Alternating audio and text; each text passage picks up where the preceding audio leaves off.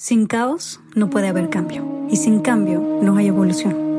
Juntos exploraremos cómo transformar la incertidumbre, el dolor y la incomodidad en la magia que intuitivamente sabemos que es posible para nuestras vidas. Yo soy Aislinn Derbez y creo que los mejores regalos que puedes darte son espacios para conectarte, sentir y reflexionar. Espero que este sea uno de ellos.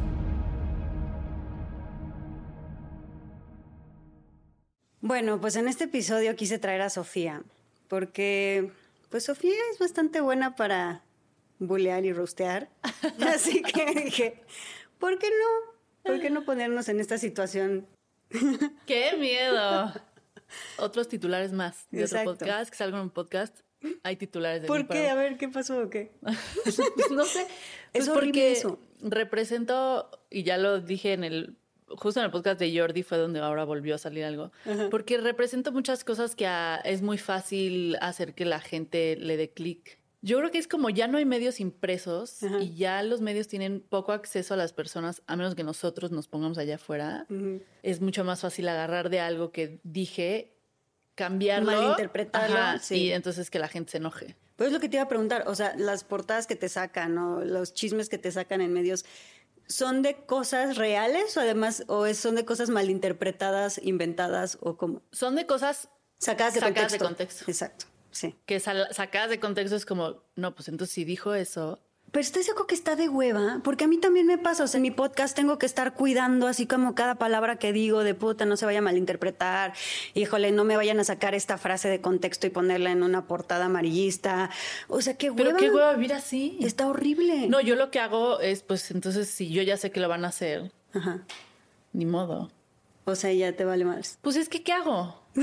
O sea, que, porque cualquier cosa la van a sacar de contexto de todas maneras, entonces... Y no podemos hablar abiertamente diciendo nuestras verdades, las cosas interesantes realmente en nuestra vida, sin Pero que lo saquen de, de quién es culpa. ¿De quién? No de los medios. Entonces... Porque los medios ponen allá afuera lo que vende. Es culpa de quien le da clic. Pero es que estás de acuerdo que el ser humano es morboso por naturaleza. Ah, no, claro. Claro, pero yo ya soy muy consciente de a qué le doy clic justo por esas cosas. Es muy difícil de controlar. Entonces yo ya sé que cualquier cosa que voy a decir aquí va a ser como, ahora lo que dijo Sofía, está bien, está bien. Pues sí, yo también ya me tengo que acostumbrar y me tengo que relajar. Te voy a ser sincera, o sea, sí es algo que todavía hace poco tiempo me, me causaba conflicto.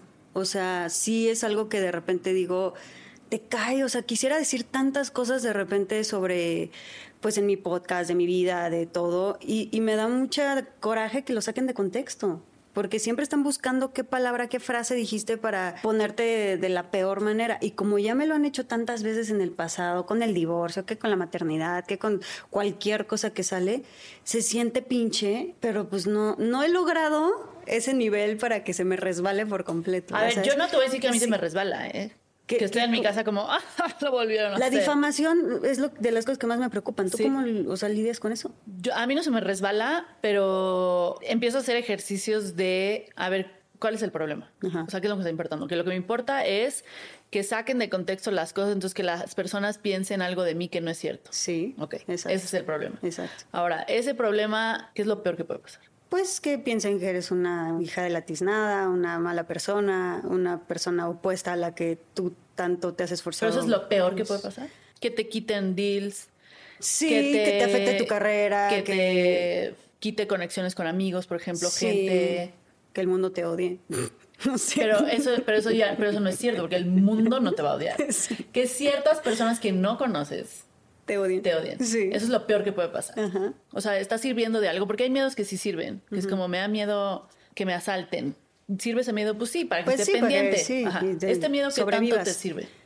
Pues nada, porque no te mata. No es como que va a acabar con tu vida. sí. ¿Tiene solución? No.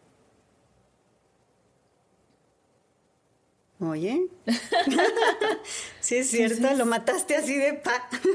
o sea, entonces si lo pones en ese contexto, y no hay nada que hacer, entonces ¿de qué te sirve? Sí. Si no te sirve... Sí, es cierto. Entonces lo que yo hago con todo ya, con todos mis problemas, es que número uno pongo una hora para preocuparme. como esta es mi hora de preocupación. Porque si te preocupas todo el día, entonces ya qué cueva. una hora para preocuparme, ok. Y en esa hora agarro un cuaderno, pongo todas mis preocupaciones y contesto todas esas preguntas. Y hay unas que sí sirven y otras que no sirven. Hay unas que tienen solución y otras que no. Las que no tienen solución, pues las que sí, entonces ok.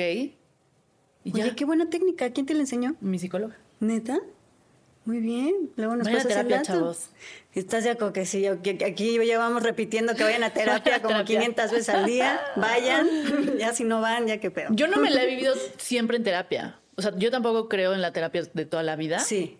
Porque sí creo que la buena terapia es la que te da las herramientas para que tú puedas salir al mundo, sí. O sea, entonces yo he tenido terapia en ciertos momentos de mi vida. O sea, ahorita acabo de regresar. Y además está padre cambiar de terapeuta, ¿estás de acuerdo? 100%. Porque luego si te quedas con el mismo terapeuta toda la vida ya se vuelven compadres y ya no te sirve de nada. No, y ya, y también es como te, te empiezas a viciar y ya sabes perfecto hasta qué te va a decir, porque ya te conocen demasiado bien. Entonces cambié de terapeuta, pero el mismo tipo de terapia que es terapia cognitivo-conductual, que a mí me sirve muchísimo porque es como muy pragmática y eso es lo que hago. Entonces me dice, toma esta herramienta y la uso. Toma, hay otra herramienta que se llama como aceptar radicalmente la realidad. O sea, radicalmente. ¿A qué se refiere eso? Si algo que, que te está pasando no te gusta y aceptarlo radicalmente es como es, cómo me hace sentir lo que está sucediendo. Porque radicalmente no quiere decir que lo que está pasando te debe de gustar. Sí. Sino todo como es. No te gusta. ¿Y cómo lo haces? O sea, si está sucediendo una tragedia, es una. No lo puedo creer lo que está pasando, no sé, como las cosas tan trágicas que pasan en este país. Por ejemplo, sí, exacto. O sea, que dices, vamos a hablar de pon tu calentamiento global, que estresa muchísimo porque ahorita como que todo el mundo está hablando de esto ya, ya, se acabó. O sea, casi no hay vuelta atrás. ¿Qué vamos a hacer? O sea, sí el mundo está muy culero, sí hay un chingo de plástico en el, mar, sí está muy difícil este pedo. Y me hace sentido de la chingada. Y entonces, ¿ya? ¿Y entonces qué vas a hacer? Bueno, entonces podrías hacer algo, pues chance sí, voy a empezar a reciclar, voy a dar donar en, a una organización que sí. Por ejemplo, yo soy malísima para reciclar. Para la composta nunca voy a ser, nunca voy a ser esa persona. No quiero lombriz en mi casa.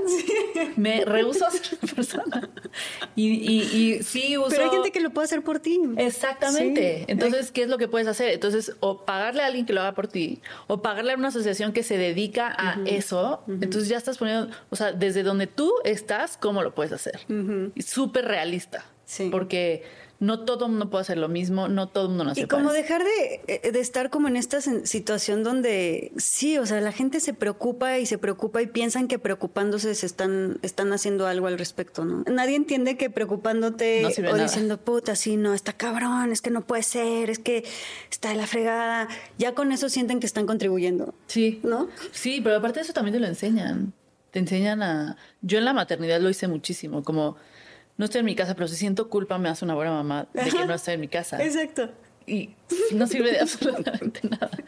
Es lo mismo. O sea, el chiste es encontrar los hábitos que tienes, mentales, emocionales y demás, e irlos o destruyendo o cambiando o aceptando. Y, por ejemplo, a ti, ¿qué, te ha hecho regresar a terapia últimamente? Tenía como dos cosas de las que me estaba obsesionando mucho, muy recurrentes en, maternidad, o sea, que estaba muy como tratando todos los días de no repetir patrones que a mí no me gustaban en maternidad, pero te estoy diciendo obsesivo, tipo pensaba nueve veces al día, diez veces al día en esto lo estoy haciendo bien porque no estoy repitiendo el patrón. Esto lo entonces dije, güey, esto no es normal.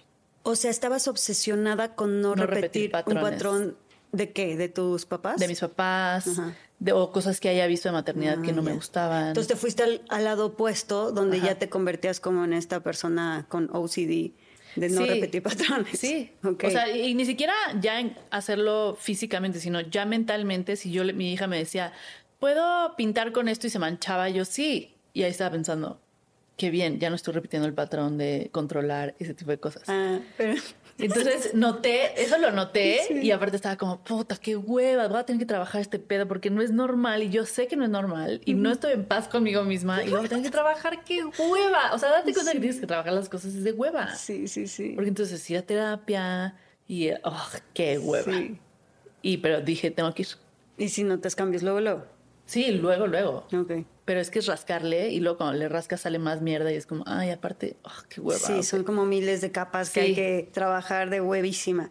Y, y la maternidad, ¿tú sientes que es un reto para ti? Porque hay dos tipos de mamás. Hay tipos de mamás que se les da súper natural y que incluso se pueden tener un hijo tras otro y que les sale. Obviamente siempre hay problemas y siempre hay rollos y no es nada fácil.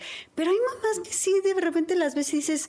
Está en su zona de confort, o sea, sí, se le hace natural, sí lo, Sí. sí, lo, tiene un chingo de paciencia, lo hace muy bien. Y hay mamás que yo me considero de ese otro que de verdad, o sea, le- la maternidad les pega en lo más profundo. Te detona y todo. Te detona todo, te sale toda la mierda ahí, todos los patrones, todo lo trabajado, todo, que todo es así como de puta, ¿cómo le hago para tener más paciencia?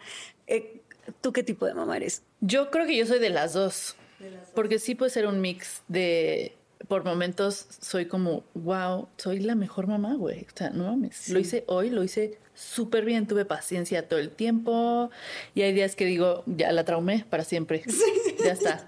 O sea, de aquí a terapia, seguro, ya la traumé. Porque creo que no todos los días amaneces con paciencia y no todos los días amaneces con ganas de ser mamá Sí. y no todos los días. Y hay días que dices, hoy tengo muchísimas ganas como de Sí. convivir con mis hijos y esto está increíble. Para mí lo más importante de todo es ser honesta con mis hijos de qué mamá estoy siendo en ese momento o por lo menos de qué emoción estoy teniendo. Ajá. O sea, ayer mi hija me dijo, ¿me puedo meter a la... Tenemos un arenero, ¿me puedo meter al arenero? Y yo no, y era porque a mí me daba hueva que se iba a ensuciar, ya nos íbamos a ir en una hora, todavía no, ya nos íbamos a ir, en una hora nos íbamos a ir, y le iba a tener que cambiar, me daba hueva. Y le dije que no, porque a mí me daba hueva.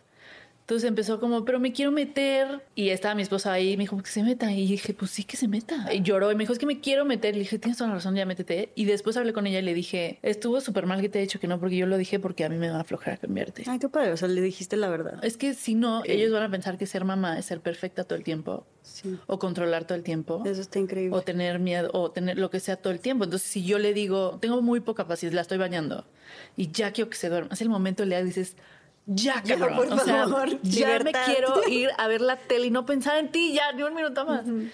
Entonces, que cualquier cosa que haces te detona el, no, ya, no, quítate, no, ya, ponte la pijama, no, ya, y tienes menos paciencia que nunca. Un día le grité y después le dije, estoy súper cansada, tengo cero paciencia. No sé si me entiende, tiene tres. Le he enseñado que tener emociones fuertes está, bien. Está bien. Nada es más que, qué bueno que les explicas las Sí. cosas así. Está increíble eso, porque sí, o sea, yo también con Kai trato de explicarle todo como si fuera una persona adulta. y no sabes lo bien que funciona. Sí, O sea, te entienden todo. Es que como los tratas, se portan. sí. ¿No estás de acuerdo con eso? Sí. O sea, si los tratas como niñitos tontos que no entienden nada, pues así van a reaccionar. Pero cuando los tratas como personas súper Sí. inteligentes. Que también tienes que tener un límite, o sea, porque también tienes que pensar que no te van a entender como adultos. O sea, yo leí una frase que decía, no trates a los hijos que están haciendo algo mal como adultos con malas intenciones. Cierto. O sea, te están diciendo una mentira y tú lo tratas como un adulto que te dijo una mentira. Y no es un adulto que te dijo una mentira, Sí, es un sí, niño que está aprendiendo a mentir, que es parte del desarrollo. O sea, tengo amigas que les dicen como, no, decir mentiras es, pa-". ya sabes, güey, es parte del desarrollo químico de su cerebro aprender a decir mentiras. O sea, es un símbolo de inteligencia. Exacto.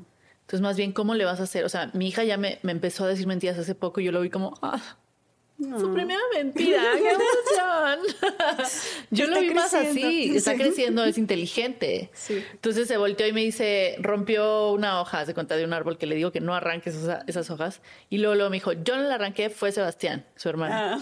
Y yo, ¿y cómo le hizo Sebastián si está dormido allá arriba? ¿Cómo le hizo para arrancar la hoja? O sea, y en lugar de regañarla, le Ajá, cuestionas. Ajá, le dije, Sí. ¿cómo le hizo Sebastián? Si está allá arriba dormido. No, fue Sebastián. Y le digo, ¿me puedes decir que fuiste tú y no te voy a regañar? Pero no me tienes que decir mentiras.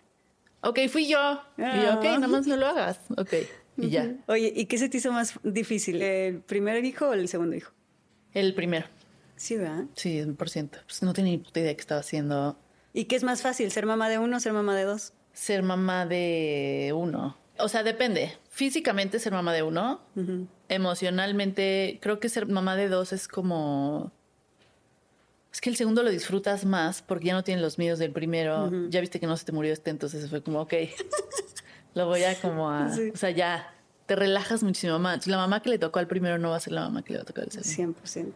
Yo siento que la mamá del segundo está más padre que la del primero.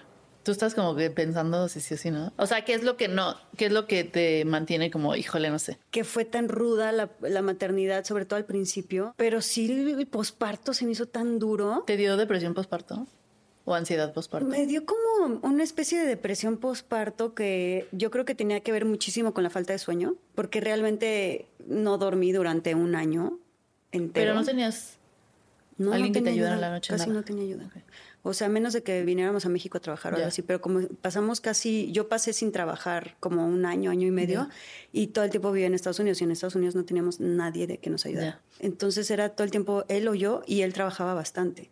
Entonces me lo echaba también bastante yo sola. Y, el rencor que y genera sin, eso. Y sin mucha ayuda ni de la familia, ni de amigos, ni de na- nana, ni de nada. Entonces, Sí. o sea, no me lo volvería a echar sin ayuda, un segundo, no Eso hay es- ah, manera. o sea, ¿qué es lo que harías diferente? Es que ese es el problema. Yo me puse en ese lugar donde yo decía, no, como yo fui criada por mi nana, no voy a permitir que eso le suceda a mi hija. Como yo tenía el trauma, Ya.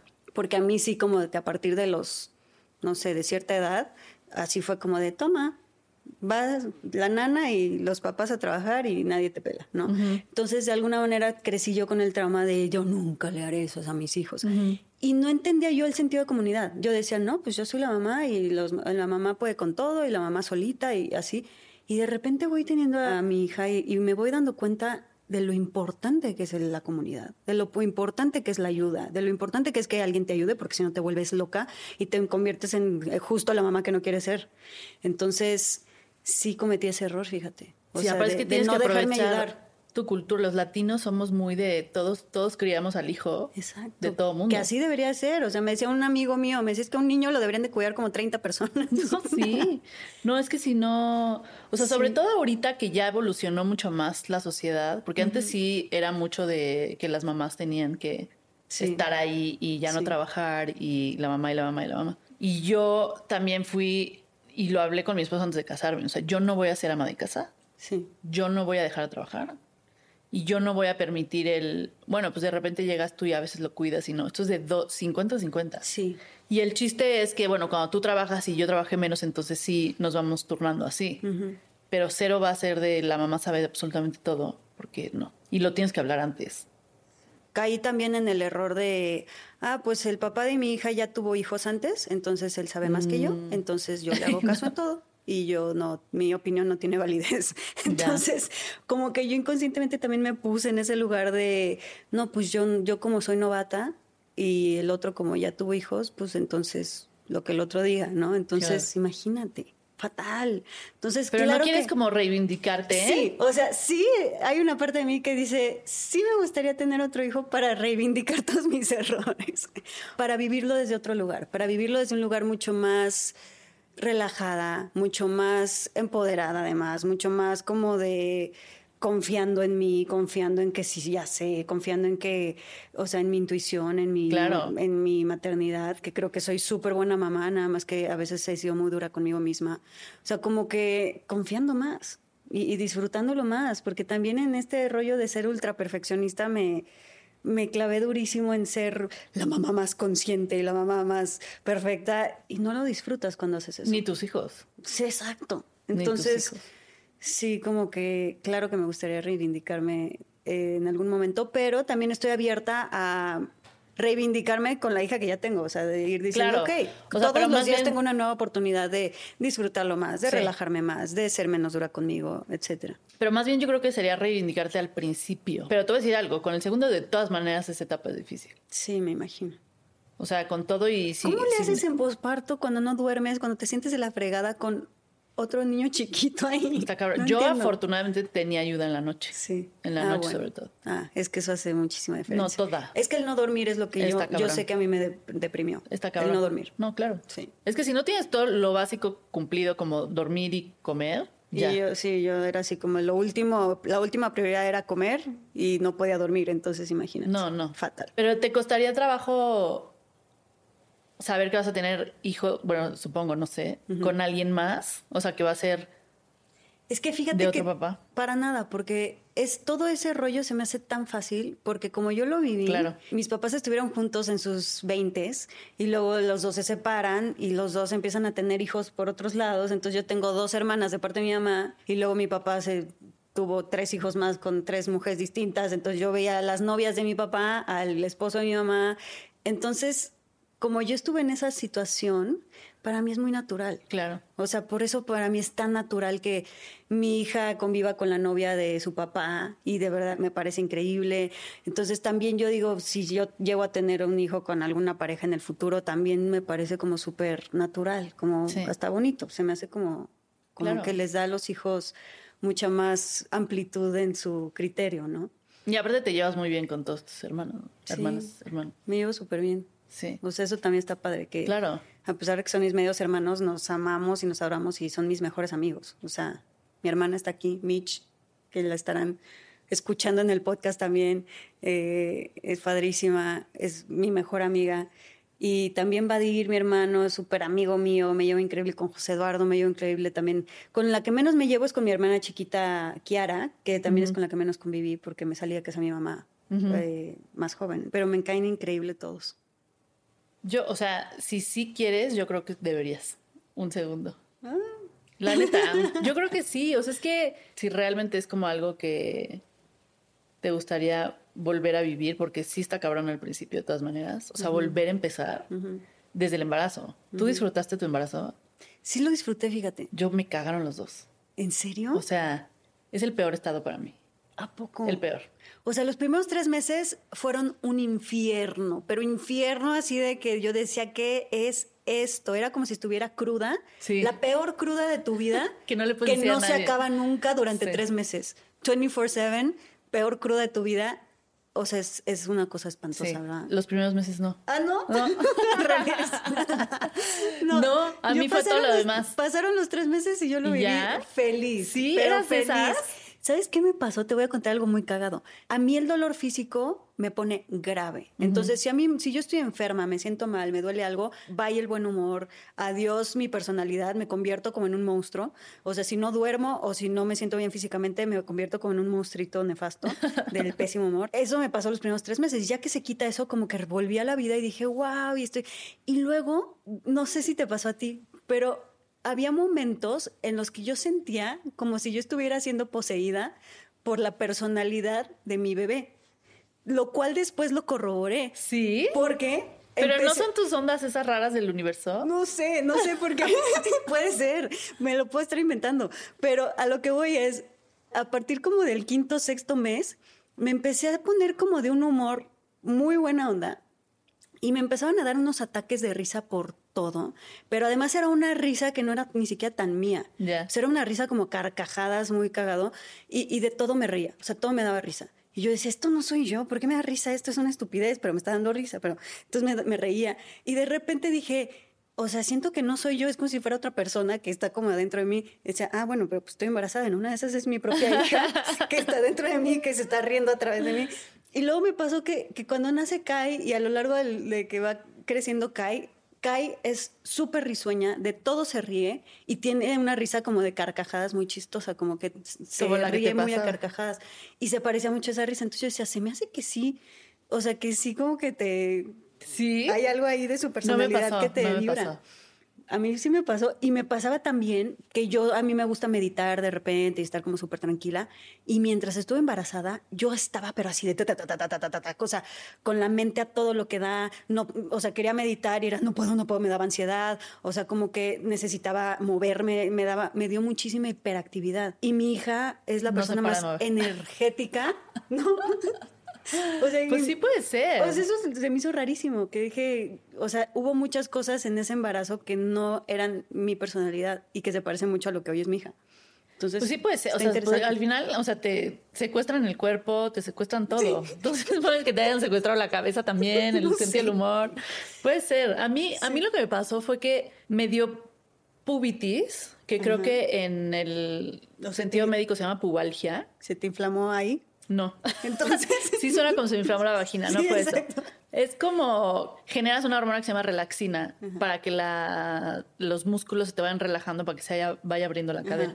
Y yo generé demasiada relaxina. Entonces se me movía la cadera y haz de cuenta que es como si te dieran una patada en los huevos durante seis meses o en, el hueso del pubis. O sea, te dolía todo, todo el tiempo. el tiempo. Caminaba, me dolía, me movía así en la noche hacía de esto de aquí para acá, pero dolor de ah, así ¿Durante los dos cuánto embarazos. tiempo? ¿Todo Durante el primer embarazo a partir de los tres meses y el segundo embarazo a partir de los cuatro. ¿Qué? Todo el tiempo. Hasta que nacieron. Nació y se me quitó. Y eso fue el motivo por el cual Pues estuviste- es que no. te cagó el embarazo. Pues sí, porque no podía caminar, no podía correr, no podía hacer ejercicio, Neta. no podía dormir, no me podía sentar. O sea, sentarme me dolía porque como que me sentaba ¿Y en los huesos de, ¡Qué ajá, pues de mal humor. De mal humor.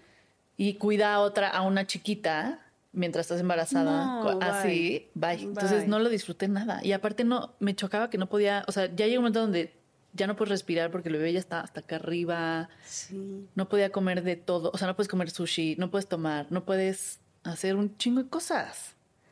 Es horrible. Qué o sea, a mí las mujeres que me dicen, es que es el mejor estado en el que he estado, digo, pero pues, ¿cómo estabas antes? que ese es tu mejor estado, güey. O sea, no mames. A muchas se les hinchan los pies, la cara siempre se me hinchó, Sí. las chichis así. Güey, yo subí 25 ¡Cállate! kilos. 25. Pero no se te notaba. Claro que se me notaba, no es que no me mostraba al, al público. ¿Por qué? Me daba pena. Fíjate que sí, sí me, me di cuenta. Según yo, yo era como muy de, ay, sí, X, o sea, la belleza no importa tanto, lo que importa es cómo piensas, lo de adentro, no sé qué, ¿no? Y fíjate que me di cuenta de cuando me pasó eso y que, que subí 25 kilos y que no me sentía cómoda conmigo misma ni con mi cuerpo, como que dije, wow, o sea, tengo mucha más seguridad puesta ahí de lo que yo me, de lo Ah, que yo yo, también. sabía, de lo que yo imaginaba. El embarazo te enfrenta muchísimo a cosas físicas porque además todo es culpa de las redes sociales y de las viejas que suben sus fotos ¿Qué tal perfectas eso? No de, mamen. de embarazo que dices, güey, Además, ¿con qué sentido? O sea, ¿para qué lo hacen? ¿Para qué? para sentirse bien ellas. Para Pero que, si para que les den bien. like y entonces y que digan, wow, estás increíble, estás increíble. Entonces, chance, ellas tienen una inseguridad que necesitan quitar con esos. Pero no se dan cuenta de a la cantidad de mujeres que están deprimiendo cuando hacen eso. Ahora, tú subes fotos en bikini, güey, ahorita que digo, ¿cómo chingados le tocó así el cuerpo, güey, después del embarazo? O sea, yo estoy viendo tus chichis levemente ahorita porque decidiste poner esa camisa y digo, ¿cómo, ¿por qué le quedaron así? A mí me quedaron como si tuviera yo dos escrotos en el pecho, güey. O sea, tengo piel, tengo piel con sin querer unos pezones. ¿Cómo te quedaron así? ¿Diste pecho? Sí, sí. ¿Cómo, cómo te quedaron así? ¿Te, Hasta te los operaste? dos años. Eh, pues no. Yo me quiero operar porque ya es como Te voy a decir algo. Eh, sí tuve una operación desde cuando estaba más chiquita, como a los 20 años. de chichis. Sí. Y, y eso me ayudó. Ah, Ajá. trampas. Sí, eso ayuda. Yo no, yo no he tenido nada de operaciones y Sí. sí es como. Pero pues, o sea, mira, hay gente que dice que están pro eso y hay gente que dice que están en contra de pro eso. operaciones. Sí. Yo digo que te hagas lo que te dé la gana mientras. Ajá. Exacto, Yo o sí sea, me quiero operar que- eventualmente y lo voy a decir públicamente Claro, que en sí. algún momento me voy a operar porque. No quieres ya- calcetines. No quiero calcetines. No quiero saber qué tan frío está el piso con chichis, ¿sabes? Es como, güey. no, no está tan mal, pero sí están, o sea, sí, no están como antes. Ya es piel aguada. Sí. Es piel aguada. Entonces, sí quiero del mismo tamaño, porque aparte no me gusta tener chichis grandes. De hecho, en el embarazo me costó mucho trabajo porque no tenía ropa. Que eso es lo que yo, o sea, cuando yo tenía 20 años yo dije, yo quiero nada más, o sea, lo más Chiquito. chiquito que exista Sí, pero en su la lugar. vida. Exacto. Que no te puedas, que no, que no te tengas lugar. que poner brasier Exacto. si no quieres. Que te puedas poner una camisa escotada. si eso no era lo que a quieres. mí me traumaba, que yo decía, quiero no tener que usar brasier. Seguir plana, pero sin, sin tener que usar Ajá, brasier. exacto. Yo quiero. Ese era lo que yo quería. Antes podía hacer eso sin haberme operado y ahora no puedo. O sea, ahora tengo camisas así que me quiero poner. Que güey, Sí. mejor no. Mejor no lo vamos a hacer. Y Pero fíjate, a mí me costó dos años. Dos años bajar. O sea, no es rápido. No, es que aparte cada cuerpo funciona distinto. Yo tengo metabolismo de colibrí, entonces yo bajé así, o sea, en chinga. Pero la piel después de dos hijos no es la misma. Pero a ver, ¿por qué me estás bulleando? O sea, ¿qué es lo que te... ah, las chichis Ajá, es lo que te traumaba. Ah, ¿Qué dices? ok. Ahorita subes tu, tu cuerpo perfecto ahorita ya con un hijo y hay mujeres que van a decir, güey, yo tengo un hijo y yo no quedé así. Sí. O sea, ¿qué de lo que subes no es real? Quiero saber.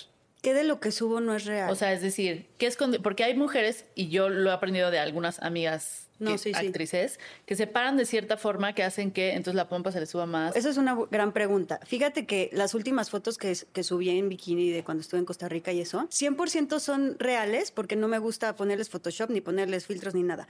Pero sí te voy a decir que hay trucos. Todos los días, durante dos semanas, sin parar, claro. pero así de que todos los días me ponía el sol 15 minutos al día Em, la verdad es que no me gusta usar bloqueador con químicos, entonces prefiero no exponerme al sol que ponerme bloqueador con químicos. Entonces nada más me expongo 15 minutos sin bloqueador para que agarre bien color. ¿Y no te pones rojano? Eh, no, fíjate que no. Es que yo soy de las de chile de perro. sí, pero si lo haces poquito tiempo no te pones roja. Sí me pongo bloqueador en la cara. Vamos a, vamos a comparar. Vamos a comparar. Sí, porque, a mí no me da, A mí no me da el sol desde que empezó la pandemia. Sí, o sea, ves. No, ve, ve, ve. Bueno, es que también yo tengo como ocho colores diferentes porque aquí no me da, pero aquí sí, me da, pero aquí sí hace exacto. Pero entonces te digo, eso ayuda. Estar bronceado es un hace que tu cuerpo se vea mucho mejor que cuando estás blanco, ¿no? Sí, Ese es el primer truco. Otro truco es que sí empecé a hacer ejercicio, o sea, sí me di cuenta que simplemente hacer 20 minutos de cardio todos los días, o sea, correr o algo que tuviera que ver con cardio, era lo que me mantenía el cuerpo como fit. Apretado. Y yo soy bien huevona, porque como soy flaca, y como siempre he tenido buen cuerpo relativamente por la genética, porque la verdad es que gracias a mis papás sí soy como delgadita, yo era la más huevona para el ejercicio. Entonces yo era de esas flacas aguadas. Entonces tengo un chingo de celulitis eh, cuando no corro. Y en cuanto empiezo a correr o empiezo a hacer cardio 20 minutos, se, se me quita la celulitis. Es que yo sí quiero que la gente entienda que la genética es súper importante. porque yo también tengo muy buena genética, la verdad. Mi papá es muy flaquito, yo, mi mamá también, entonces yo de eso, la familia de mi papá también, entonces yo sí también, pero yo siempre sí he hecho ejercicio. Yo sé. Por salud mental. No. Pero yo sí quiero, o sea, yo nunca subo fotos en bikini, mucho menos porque no confío Pero yo quiero que sepan que decir que tengo un cuerpazo. Pero abajo de esto, uff, no. Además de los dos escrotos que tengo acá arriba, no. Yo no me gusta subir fotos en bikini porque no, porque no me gusta, porque no soy, no tengo esa personalidad. No he ido mucho a la playa como para, o sea, porque sería como en mi propia casa ponerme bikini para tomarme una foto. Ya sabes como que hace Sofía en bikini en su casa en la Ciudad de México. Entonces, tal vez si voy a una playa, sí me animo mucho más, pero en la vida normal no. Entonces, yo la piel, o sea, para que las mujeres que están allá afuera sepan, la piel, si no se les regresó a, su estado normal, es normal. O sea, yo tengo, me voy a desnudar. Sí, desnúdate. No me salieron estrías, a ti te salieron estrías. No, no me salieron. A mí Porque me, es las muy afortunado. No, espérate, sí me salieron. ¿Sabes cuándo, dónde me ah. salieron? En las chichis. O ah, sea, sí, aquí sí me salieron, ¿ya viste? A mí también en las chichis. Están. Y esas me salieron literal de un día para otro. O sea, de que me dormí un día no estaban y me desperté y al otro día sí estaban. A mí me salió eso está cabrón. después del parto, que yo no sabía que eso, eso Es que, es que ese es el punto. Nos salen muy cerca de cuando vamos a parir y después de que parimos. A mí las estrías en las chichis me salieron al día después de que parí. Literal, parí, me veo en el espejo y digo, no puede ser que me salieron estrías. Y me salieron dos en las piernas, o sea, como unas aquí en las piernas y unos aquí. Eh, y, fue justo y fue después de parir. Porque sí, y, entonces eso es lo que, pero te voy a explicar por qué. Yo ya tengo Porque el yo me, desabrochado. Yo me eché crema en la panza todos los días desde los tres meses hasta el final. Yo y, también. y nunca me eché crema ni en las chichis ni en las piernas. Entonces. Es que esas no las consideras. Exacto, no lo consideras. Entonces te tienes que encremar el cuerpo entero para que no te Pero te voy a decir algo. Hay gente que se encrema el cuerpo entero y, aún, así, le salen. Porque también. O sea, yo tengo muchísimas. Muéstranos. o sea, yo no tengo estrías. No me salieron estrías. ¿Cómo le hacemos? Nada. O sea, sientes que se te aguadó la panza. Mira, aquí ah. de viejita, no. Esto. Sí.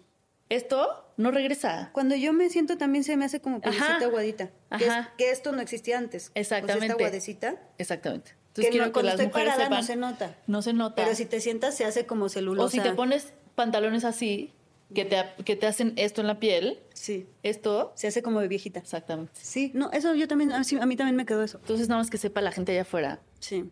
Que, lo que ven en las fotos no es real porque porque es o estás muy bronceada o estás para cierta forma o o sea yo de, soy de las que se levanta con un vientre plano y, se duerme como con tres meses de embarazo o sea se me inflama el vientre todos los días o sea todas las tardes me tengo que tomar una foto en la mañana porque en la tarde ya estoy panzoncita. Entonces, que eso también lo entiendan, o sea, que luego hay muchas veces que el cuerpo nos cambia en un solo día, de que se te inflama, de que yo... estás doblando, te está bajando, te subiste un avión. Sí, me está bajando, se me inflama. Si dejo de hacer ejercicio tres días, se me empieza a hacer la celulitis otra vez. Pregúntale a Mitch. ¿Verá Mitch?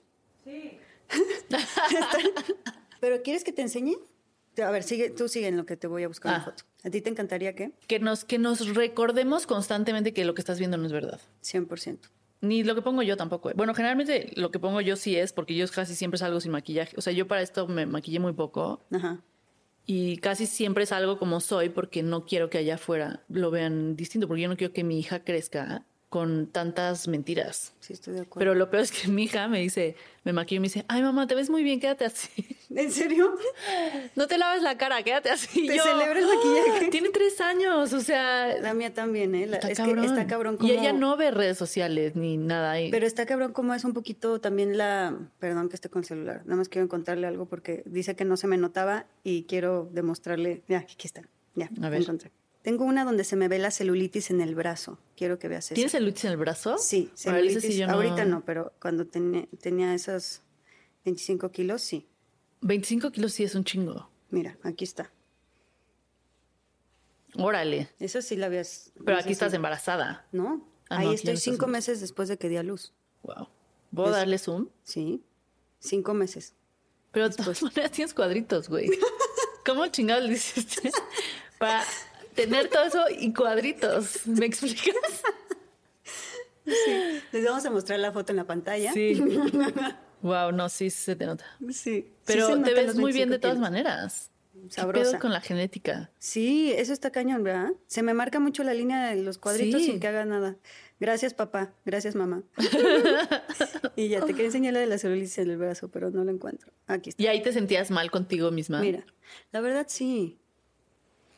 Digamos que yo no te reconocería. Exacto. Si ves esa foto, si espaldas, esa foto. ¿verdad que no me reconoces? No te reconocería. Tristemente sí me sentía mal. Fíjate que es algo interesante porque había una sensación en mi cerebro que decía, no me quiero tomar fotos porque qué tal si así me quedo. Y te daba ansiedad. Me daba ansiedad y borraba todas las fotos donde me veía mal porque yo decía, no, es que esa es mi realidad y, y bórralas, ¿no? Tómame unas donde me vea bonitas, donde no se me note tanto que estoy llenita, donde no se me noten tanto las manchas. Entonces como que ni siquiera me tomé fotos, ni siquiera tengo recuerdos de eso. ¿Y a qué le adjudicas como toda esa ansiedad?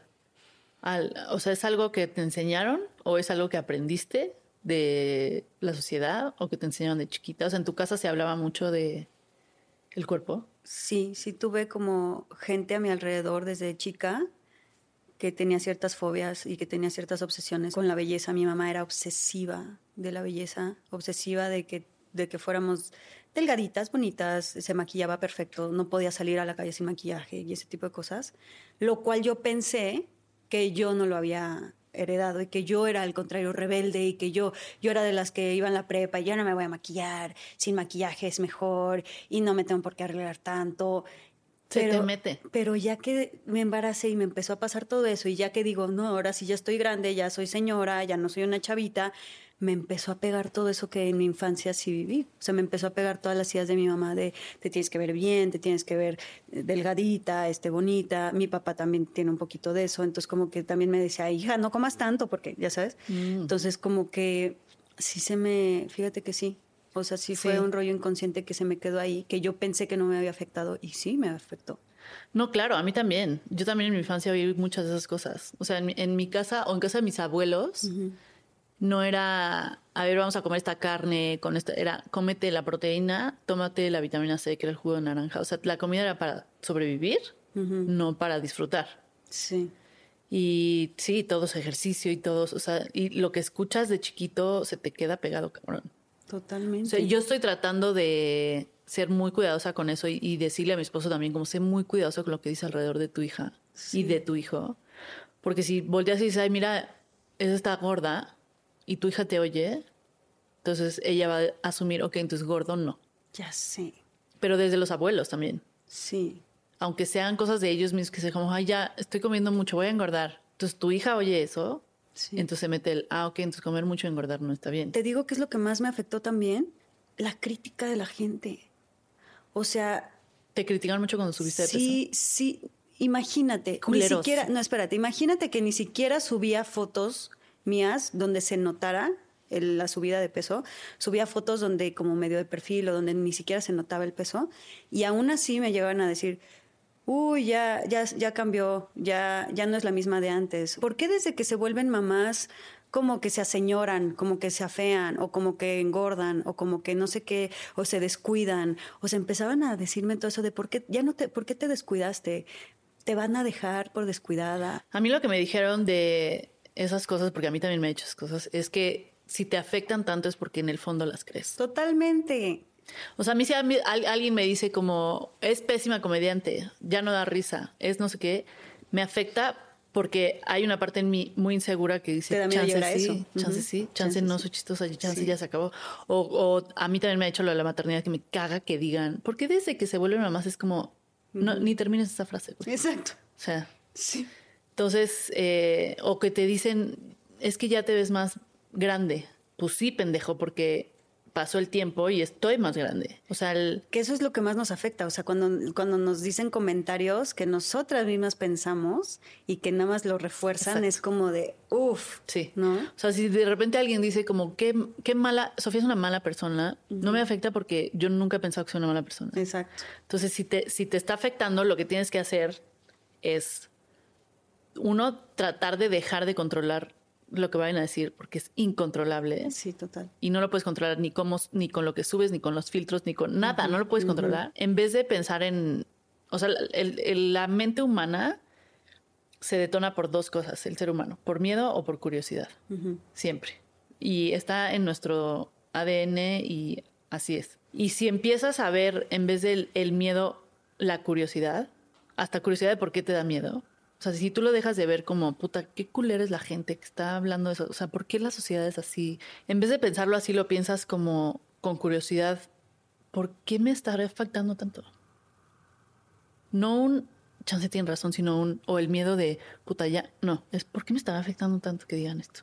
¿De dónde viene? Ajá, con curiosidad. Ajá, ajá. ¿Por qué? O sea, yo, por ejemplo, si tengo en alguno, alguno de mis amigos comediantes está en algún lugar o teniendo algún momento de su carrera donde me da envidia, digo, puta madre, güey, o sea, no. En vez de verlo así, de verlo primero juzgando mi envidia porque yo no quiero ser esa persona y veo como, güey, qué mal, o sea, es tu amigo, no mames, ya sabes, lo veo como, ¿por qué te está dando envidia? O sea, ¿qué, qué, está pasando ahí? Y entonces te sientas a pensar, ¿por qué te está dando envidia? Y dices, ah, ok, y ya se te va. A ti, por ejemplo, ¿qué sientes que te detonan esas emociones eh, no que a todos nos cagan, como la envidia, como el, o sea, que a ti que te detona A mí lo primero que me detona es vergüenza de sentirlas. Es lo primero que me detona. Como qué oso que soy esta persona. Sí. Qué oso. Y eso te mete en un hoyo terrible, porque entonces es como no se te va, porque también hay el yo tengo un trastorno obsesivo compulsivo diagnosticado leve. ¿Hacia qué cosas? Hacia todo. Es trastorno obsesivo compulsivo. O, sea, es más mental que otra cosa. No es tanto físico de, pero es más mental. Entonces, si yo de repente pienso como, puta, estoy teniendo envidia, qué hueva, o sea, qué mal, y entro en la vergüenza, el trastorno es como, uy, súper, y se agarra de ahí. Y entonces entro en un, una espiral de vergüenza y de, ya me fui hasta mi infancia. O sea, ya, y no te suelta. Sí. Entonces yo lo que hago, digo, va, órale, va, güey. Ah, nos vamos a meter, órale, va. Y me siento y lo siento digo, va, ah, nos vamos a, ah, órale, órale. Se pone este, así está el pedo, órale, va. Entonces me siento y siento la vergüenza. Ok. Y le quitas poder. Porque ya no está ah. divertido para el trastorno. Como, no, pues si ya te diste cuenta. O sea, cuando lo confrontas y te sientas a ponerle atención. le quitas todo el poder. Ok. Porque al final, una de las como estrategias mentales o una herramienta mental que también me enseñaron a hacer es, tú piensas en todas las emociones y pensamientos y, todos como un tren. Y tú estás parado en la plataforma sí. esperando el tren. Entonces, si tú ves el tren de la vergüenza venir y está enfrente de ti, ¿te subes o no te subes? Si te subes, quiere decir que entonces empezaste, qué vergüenza tener esas emociones, es mi amigo, ¿por qué siento así? Es que siempre pasa lo mismo, es que ¿por qué no te puedes así? Ya te subiste. Y ya te llevo. Y ya te llevo. Sí. Afortunadamente te puedes bajar. Si lo ves y dices, ya vi todo lo que hay en ese vagón, no, no es lo mío, gracias, y lo ves irse, ya no te subiste y ya le quitaste el poder. Eso es ver, ver. Ahí viene, ya lo vi, ya vi que hay ahí adentro. No, gracias, lo quitas. Yo soy súper visual. Entonces a mí me Porque sirve si no hasta lo ves, es como que te agarra, ¿no? O sea, si no lo ves, es Te como subieron alguien te solita. sube. Ujú. Sí. Entonces, eh, eso es lo que me pasa a mí con esas emociones. O sea, primero vergüenza y después, ya que las acepto, ya que las veo, ya que digo, todos los seres humanos tenemos esas emociones y está bien. Está bien sentir, nada más ve de dónde vienen y ya está. O sea, sí, me, sí llego a subirme, pero me tardo menos en decir, no, no, esta no era mi parada, güey. Y, me- y ya, ¿tú qué haces? Como que sí trato de observar mis pensamientos disociándome, o sea, no identificándome con ellos. Como que sí entiendo que yo soy la observadora de lo que está pasando, más no me está pasando a mí. Ujú, ¿Sí me exacto. explico? Entonces, si estoy como en una situación crítica, realmente logro el salirme como de mí misma, como del cuerpo, como, no, digo, obviamente no sales del cuerpo, me refiero como te sales como del... Te ves sintiéndolo. Exacto, te ves que- sintiéndolo, te ves pensando lo que estás pensando, etcétera. Y el como separarte hace que lo veas desde un Claro. lugar mucho más objetivo y entender además que, que eres el observador más que al que le está pasando, ¿no? Entonces eso es como muy interesante. Todas estas son herramientas de terapia, chavos. Sí. Vayan a terapia. o sea, yo no amanecí un día así de brillante. No, claro que no. Cero, Fueron- son años. Son años. Sí, sí, sí, sí está cabrón que si no tienes estas herramientas, entiendes por qué luego la gente Hace tanta pendejada. Exacto. Una cosa es una emoción y otra cosa ya es escalar la emoción. Y el escalar la emoción es lo que te hace gritar, pegar, matar. Claro. eh, o sea, hacer cosas que... Es que yo sí creo en ese dicho que dice que no hay gente mala, hay gente inconsciente e ignorante. Alguien que es consciente y que tiene estas, estos conocimientos, ni aunque fueran malos, serían malos, porque ya saben que su maldad se les va a regresar. Sí. Y se te regresa por miles de, de maneras. Ya ni lo haces, no porque no quieras, ya por, hasta por conveniencia, porque sabes que no te conviene hacer pendejadas o que no te conviene hacer cosas malas, porque en el fondo te estás nada más lastimando a ti, pero eso no lo aprendes hasta que vas a terapia. Claro. No, y muchas cosas te las enseñaron. O sea, también puedes desaprender, que desaprender se me hace las herramientas más importantes de la vida porque Sí. desaprendes lo que te enseña la sociedad, Sí. lo que te enseñan tus amigos, porque tenemos dos educaciones, una es la de tu casa y otra cosa es la de la que aprendes en la escuela. Entonces, por más, o sea, yo por más que quiera evitar que mi hija escuche que el cuerpo eres bonita siempre y que en su casa siempre va a haber amor, lo que tú quieras, va a salir a una escuela donde la que le va a tocar a ella no sé qué tan grave va a estar porque ahorita las redes sociales para las niñas, para las chavitas, está terrible. O sea, yo Sí. agradezco infinitamente que no me tocó TikTok porque yo sería no, no, la de no. 14 años sin chichis además, porque las de 14 años de ahorita que ya parecen de 25, Sí. yo sería la que está tratando de ser sexy que nunca le va a salir. Ay, sí, no. Haciendo como tin, tin, tin, así, no, y no me, no, no me hubiera salido. Afortunadamente, no, no sé qué mundo le va a tocar a mi hija, pero por más que yo trate de, de, de- de protegerla, va a salir y va a haber alguien. O sea, el otro día le pegaron una fiesta No. y lo, co- lo- como me tuve yo que contener para no matar a esa niña, dije, guau, un día voy a acabar en la cárcel. O sea, si le vuelven a pegar a mi hija, voy a acabar en la cárcel. Porque le pegan y tú se te prende todo. Sí, no, es me como, imagino. Sí, no. entonces, ¿cómo le explicas? O sea, yo lo que le quería decir es, pégale de regreso, dale un putazo en la cara, me vale mal. Pues no puedes, ¿no? sí, sí, y de hecho yo le dije, cuando te hagan eso, empuja y vete. O sea, quita y vete. Empújala y vete. Y me dice, no, mamá, no está bien empujar. Y yo, No. No, yo también, o sea, cuando, cuando he tenido que lidiar con esas cosas, trato de, de hacerlo con ella cuando ella me pega a mí, porque está en la edad en la que me pega y en la que no le gusta algo, ah, no me gusta y me pega, ¿no? Yo trato como de ponerle el ejemplo con ella misma. Entonces, si ella me pega, agarro y le digo, no me gusta que me pegues, lo que me acabas de hacer me duele y si me vuelves a pegar, me voy a voy tener que ir. para protegerme. y se lo repito como mantra, ¿no? Sí. Así como de, no me gusta, no me duele y si me sigues pegando me voy a ir para protegerme. Y entonces le dije, ¿qué le vas a tener que decir a tus amigos si te pegan? Porque sí me ha dicho, ay, fulanito me pegó en la escuela. ¿Y qué le dijiste? Nada, lloré y yo. Y le- y le- Carajo, ¿qué estás diciendo? ¿Qué te digo yo? Tienes que decir, no me gusta, esto que me está haciendo me dolió y si lo haces me voy a ir para protegerme, ¿no? Entonces, yo creo que le tienes que decir, que le diga, no me gusta y que se vaya. exacto. Porque sí. no, ese niño no va a tener la paciencia para No, escuchar. sí, o no sea, no, gusta, es, no si lo vuelves Ajá. a hacer, pero simplemente es no me gusta. No me gusta, bye. Bye. Bye, Exacto. exactamente. Y si va atrás de ti, entonces te volteas y le pegas. Porque sabes que, Sí. o sea, también tienes que enseñarlos a defenderse. O sea, ni modo. Sí. Yo nunca llegué a. A mí una Si vez en primaria. si te persiguen, te volteas y lo empujas. O si te persiguen, lo que sea. Sí. O sea, yo ayer que estaba con ella en el Parque México, que había muchísima gente, era domingo y había muchísima gente. y ella corría y te da el, güey, se va a perder. O sea, se- algo va a pasar. Entonces la paré y le dije, si te pierdes, ¿qué tienes que hacer? Que esta conversación la debí haber tenido antes de ir al parque, pero dije, se me olvidó tenerla. Sí. ¿Qué tienes que hacer si te pierdes? Tienes que quedarte donde estás, gritar mamá y buscar una familia, porque las familias son las que más te van a ayudar. Mm. Sí. Busca una mamá con sus hijos. Sí. Las mamás siempre te van a ayudar. Sí. Entonces le dije, repítemelo, ¿qué tienes que hacer? Gritar mamá y se fue corriendo. Y yo, no. no. Pero eso se lo va a tener que estar repitiendo constantemente. Es que está cabrón. O sea, a mí lo que se me hace más difícil es tú y yo ya tenemos terapia, ya ten- y de todas maneras la cagamos y de Sí, todas maneras no, se nos siguen escalando las emociones Sí. de todas maneras. Pero Imagínate la gente que no. no, y, y explícale a tu hija o ayúdale a... Está muy difícil, o sea, la responsabilidad de educar a alguien me parece de lo más difícil que hay. Es lo más cabrón que Es hay. lo más. Ahí es cuando te das cuenta que por eso el mundo está como está. Porque ni siquiera las que vamos a terapia Sí, sabemos exacto. cómo hacerle. Exacto. O sea, yo lo único que quiero es no tener hijos de puta allá afuera. Sí, O sea, gente, gente que es como... ugh. sí. O sea, yo no quiero que nunca mis hijos sean los que... Es que no lo quiero invitar, mamá, porque... Es un culero. Ajá. Yo no quiero tener esas. Yo yo- es lo único quiero. que no quiero. Yo Ya. también. Y además mi hija está en la edad en la que ¿Es culera? Es culerita.